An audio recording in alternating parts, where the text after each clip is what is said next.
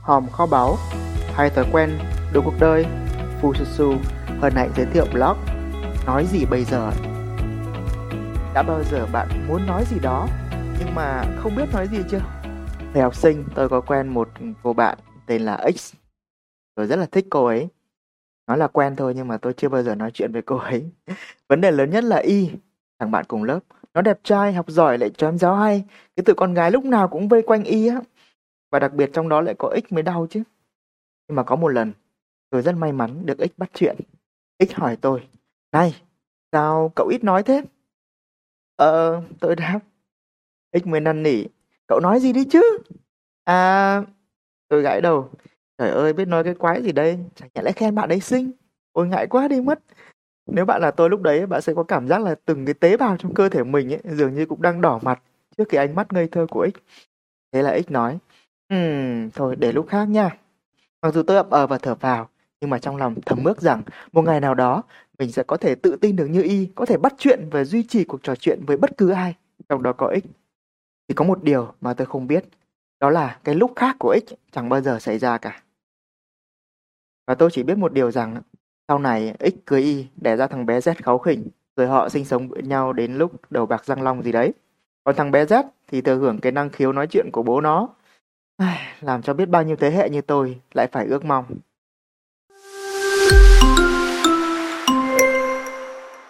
Nếu bạn thấy câu chuyện trên có phần quen quen thì thật là sung sướng vì chúng ta hiểu nhau.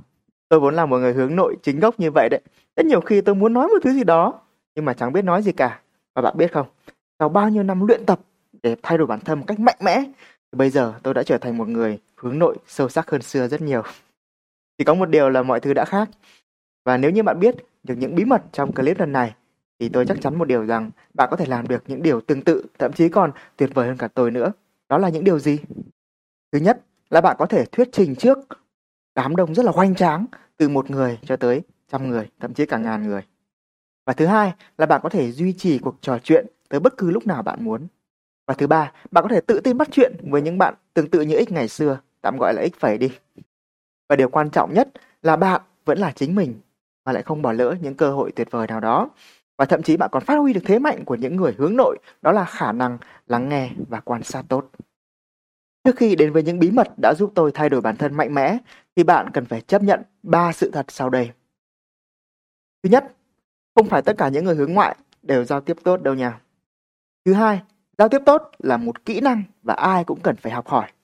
Và thứ ba, rất nhiều người thành công và đặc biệt là những nhà lãnh đạo tài ba thì thường là những người hướng nội. Do vậy, ai cũng có thể giao tiếp tốt, vấn đề là bạn cần phải tránh được cái bẫy, nói gì khi không biết nói gì. Đầu tiên hãy cùng khám phá xem tại sao người ta lại hay rơi vào cái bẫy không biết nói gì.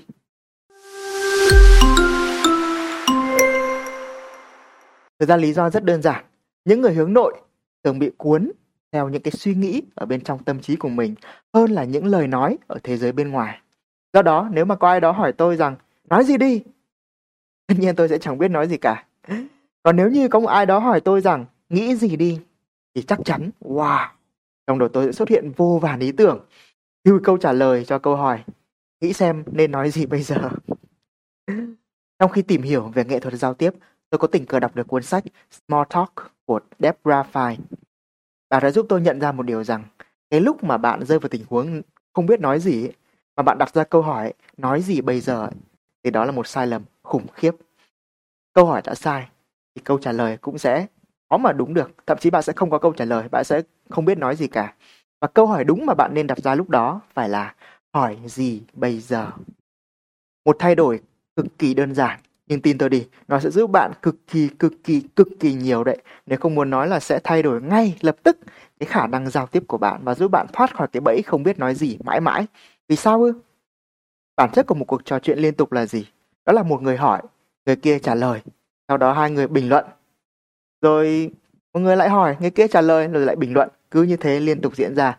Do vậy, nếu bạn làm chủ được nghệ thuật đặt câu hỏi, bạn có thể trò chuyện thâu đêm suốt sáng với bất cứ ai, tới bất cứ khi nào bạn muốn. Vấn đề bây giờ là làm sao để đặt câu hỏi một cách khéo léo. Thì bạn chú ý là có hai loại câu hỏi. Thứ nhất là câu hỏi đóng. Tại sao? Vì chúng thường đóng lại cuộc trò chuyện bằng có hoặc không. Người trả lời cũng có thể chỉ trả lời là có hoặc không, sau đó cuộc trò chuyện kết thúc. Cho tớ làm quen với cậu được không?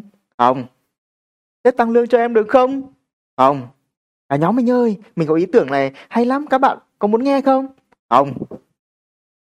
Bạn thấy đấy, thói quen sử dụng câu hỏi đóng là nguyên nhân số 1 giết chết mọi cuộc trò chuyện gần như ngay lập tức.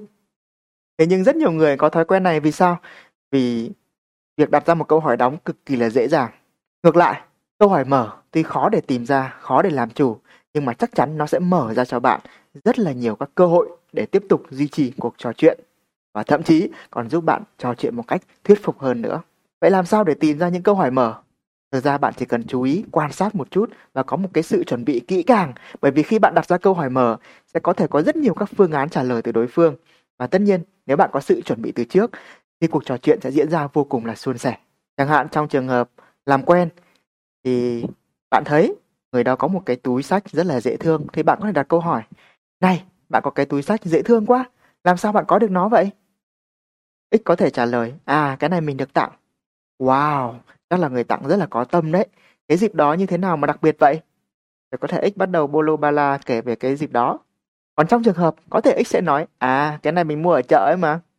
Bạn có thể trả lời, wow, bạn có con mắt thẩm mỹ tốt đấy bạn có bí quyết nào để chọn quà tặng không sắp tới mình cũng cần phải mua quà tặng cho mẹ mà chưa có ý tưởng gì cả. Còn trong trường hợp cậu nhân viên hỏi sếp tăng lương thì thay vì đến gặp sếp như vậy, cậu ta có thể hỏi rằng là Sếp ơi, sếp, tháng này sếp thấy em làm việc thế nào ạ? Sếp có thể trả lời Ừm, tháng này cậu quả thật mang lại kết quả rất là tốt cho công ty đấy. Dạ, thật tuyệt. Vậy sếp có khó khăn gì không nếu mà tăng lương cho em? Thì lúc này sếp có thể là hoặc rất là vui vẻ tăng lương cho bạn, hoặc là sếp sẽ nói ra một vài cái khó khăn nào đó mà nếu như lúc đấy bạn có sự chuẩn bị tốt, bạn thuyết phục được sếp ạ, thì cái tỷ lệ mà tăng lương của bạn sẽ rất là cao. Còn nếu không được, không thành công thì thua keo này ta bày keo khác, bởi vì quan trọng nhất ấy là bạn đã lắng nghe được những cái khó khăn của sếp. Và sếp cũng thấy một điều rằng là wow, bạn là một nhân viên rất là hiểu tâm lý sếp. Còn trong trường hợp thứ ba, khi mà bạn đưa ra một ý tưởng thì thay vì là bạn đưa ra một lời khẳng định hoặc là một câu hỏi có hay không, thì bạn có thể nói như này. Nhóm mình nghĩ sao? Nếu mình làm thế này thế này thế này. Đó. Thì cái cái từ khóa đây là từ nghĩ sao. Tức là bạn hỏi ý kiến của nhóm chứ bạn không có là ép buộc nhóm mình phải làm thế này như thế kia. Và lúc đó nếu mọi người đồng ý thì rất là ok. Còn nếu mà có cái sự bất đồng á, và mỗi người trong nhóm bắt đầu nói lên cái quan điểm của họ, thì lúc đấy bạn hãy cứ bình tĩnh. Và bạn hỏi xem họ cái nguyên nhân tại sao, rồi cái khó khăn là gì thì chắc chắn lúc đấy, cơ hội chiến thắng của bạn sẽ cao hơn rất là nhiều.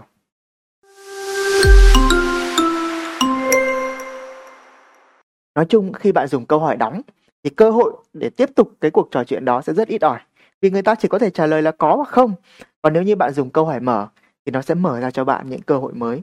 Và tuy nhiên, bạn cần chú ý là có một dạng câu hỏi nghe thì tưởng như là câu hỏi mở, nhưng mà thực chất nó là câu hỏi đóng. Ví dụ, trên bến xe, thì à, một người quay sang hỏi người kia cậu xuống bến nào thế? À bến cuối cùng. Cậu làm nghề gì? Uhm, đủ để kiếm sống. Cậu bao nhiêu tuổi? Hỏi làm gì?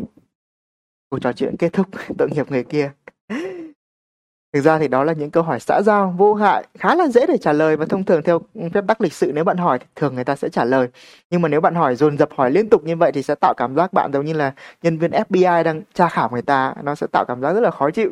Do vậy, bạn hãy linh hoạt kết hợp giữa câu hỏi đóng và câu hỏi mở thì bạn sẽ thấy là cho dù trước đó bạn hỏi câu hỏi đóng nhưng mà sau đó có một câu hỏi mở ấy, thì cuộc trò chuyện vẫn có thể được tiếp tục.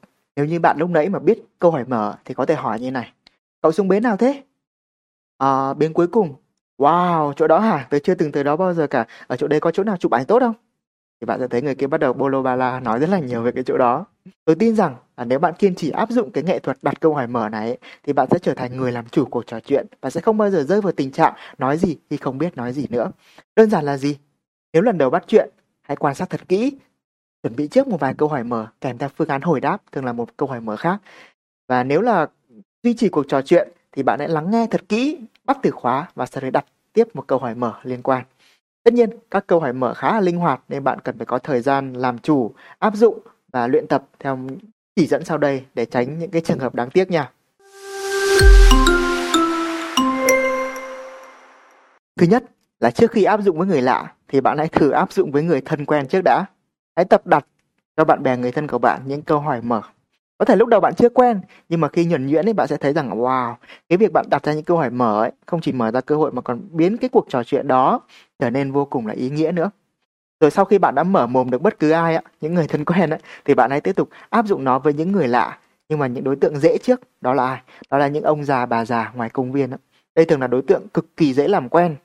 Và có rất nhiều câu chuyện hay để kể và khi bạn đã gọi là mở ra một thứ gì đó thì có thể bạn rất là khó đóng lại họ đấy. Rồi um, thứ hai nữa, nếu mà bạn tự tin về vốn tiếng Anh của mình á thì bạn có thể bắt chuyện với những cái người nước ngoài mà đang đi dạo một mình ở ngoài công viên á. Họ cực kỳ dễ bắt chuyện và thường là rất là thân thiện.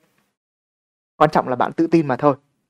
Tóm lại, nói gì khi không biết nói gì? Câu trả lời là đừng nói gì cả.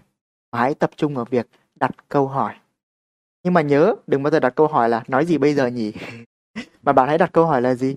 À, hỏi gì bây giờ? Mình sẽ đặt câu hỏi mở nào đây? Và nếu như họ hồi đáp thế này, mình sẽ hỏi câu gì tiếp? Nếu như họ hồi đáp thế kia, mình sẽ hỏi câu gì tiếp? Làm như vậy, chắc chắn bạn sẽ luôn luôn có ý tưởng trong đầu và bạn sẽ có thật nhiều những cuộc trò chuyện ý nghĩa với bất cứ ai, từ người thân cho tới người lạ. Và biết đâu, họ sẽ trở thành một phần rất là quan trọng trong cuộc đời của bạn đấy. Trước khi chia tay, tôi có một món quà tặng bạn, đó là một ebook mini tập hợp rất là nhiều những câu hỏi mở đã giúp ích cho tôi trong những năm tháng qua, giúp tôi thoát chót lọt rất là nhiều lần mà không biết nói gì cả.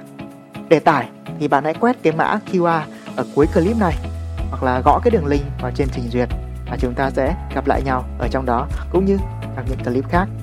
Một lần nữa, cảm ơn bạn. Hẹn gặp lại bạn. Nói chung trong cuộc sống, bạn khó mà tránh khỏi việc giao tiếp thuyết trình, thậm chí sẽ có những lúc bạn bị bắt cóc lên sân khấu và không biết phải nói gì trước đám đông do thường không có sự chuẩn bị tốt, nên hầu hết mọi người đều không chỉ đánh mất cơ hội mà còn ngày càng tự ti hơn. Nếu một người hướng nội ngại giao tiếp như tôi, từng kể chuyện cười mà mọi người im lặng lắng nghe, sau đó có thể trở thành chuyên gia đào tạo với hơn 1.500 giờ thuyết trình cảm hứng và là World Class Speaking Coach đầu tiên của Việt Nam, thì bạn cũng có thể làm được. Tất cả những gì bạn cần làm chỉ là Google từ khóa làm sao để thuyết trình hay Fususu, chắc chắn bạn sẽ tìm thấy kho báu đấy. Mọi thứ đều có thể, vấn đề là phương pháp.